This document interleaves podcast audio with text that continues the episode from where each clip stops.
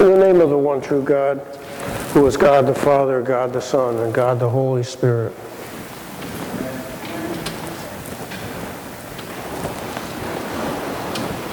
I hope that you can hear me. I hope that the sound is good. As we know, it isn't always so. Well, it was earlier this month. Father Neil invited me to give the homily tonight. When I got the email, I was like, wow, what an honor, you know, to preach on the, the most sacred, wonderful service of the whole church here. And then I thought about it a few more minutes, and I said, you know, with honor comes responsibility. So you better know what you're doing, Alan. I um, just about right about then started to pray. I said, Lord, this is a, great honor that Father Neil has given me, and I, I know what I want to say, but I'm not quite sure how.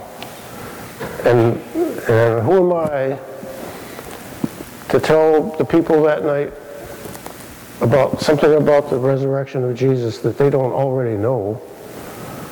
So I'm perplexed, you know. I said, can you help me?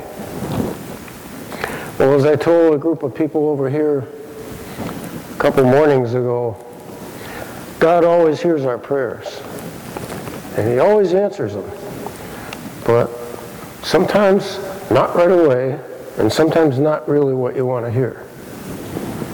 But that's a good thing, isn't it? I mean, we don't want God to be kind of a prayer ATM, you know. Give me what I want right now and what I want. What kind of a God would he be? Don't we say, thy will be done? But after a couple of days of not really getting the nudge, you know, I started to kind of worry. But then I got my answer from God. And it, of all places, it happened in a doctor's office at Albany Medical Center. I'm sorry, I'm going to have to mix a little bit of personal testimony into this, or the point I'm trying to make won't really make much sense. We're at the doctor's office of the surgeon who operated on Deacon Mary Carroll. I know all you know what's been going on with her for the past year. First in June, they said she's got pneumonia, and it wasn't going away. And then in September, we found out, no, it's lung cancer. And guess what? We have to take your lung out. So it has been a long year, a tough winter. We spent, I don't know how many days in different hospitals and different doctor's offices. And she got x-rays and she got CAT scans and PET scans and whatever scans and uh, chemotherapy. And it took a lot out of her. And then she had this very risky surgery. But she survived it and glad to say that she's doing well. So the, the occasion of this day that I'm talking about was a follow-up with this surgeon. And we went and saw him, and he examined her, and he went over all her tests, and he said, you're doing fabulous. I know you want to be well right now, but it's going to take time. It's going to take a while. So be patient. You'll get there. And then uh, when he got done patting her on the back, he said, now, do either of you have any questions? I said, yes, doctor, if you don't, I have one. I said, on the scale of importance, it's very low. But um, I did want to ask you something. You see, between her illness of the past year and the COVID the year before that, we really haven't gone anywhere except maybe, you know, the Adirondack Mountains. And so I was wondering, oh, I've got to back up.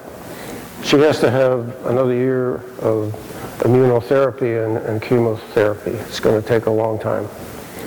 But we didn't know that. We thought this was the end. The surgery is done and that's it. And I said, not knowing that we were going to have this further uh, um, medicine and stuff, procedures, um, I went ahead and I made a couple of reservations, one for a couple nights in Niagara Falls in May, and another one in Cape Cod in August.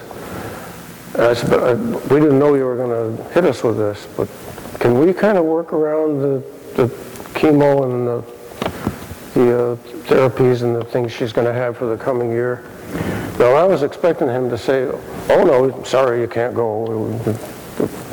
The uh, medicine comes first.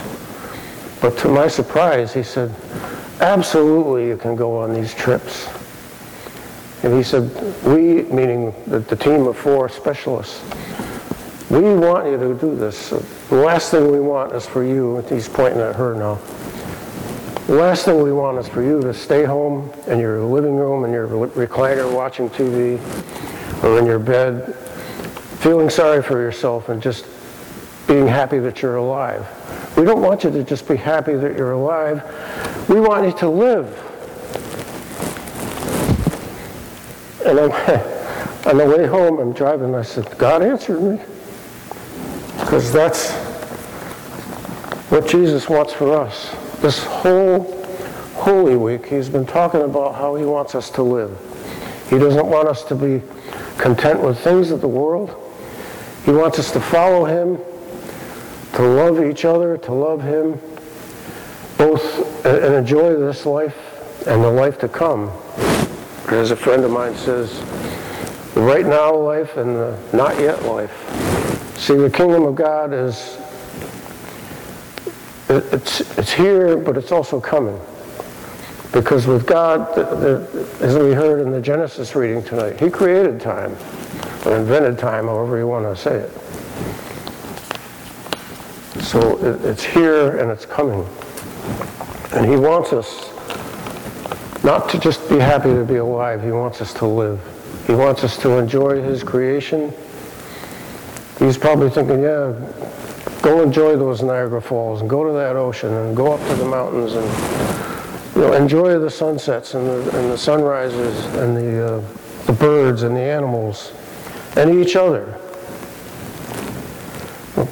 I have to admit, I, I got caught in this too. I, I was just so thankful, I still am, that she's still with us and we didn't take her. But that's not enough, is it?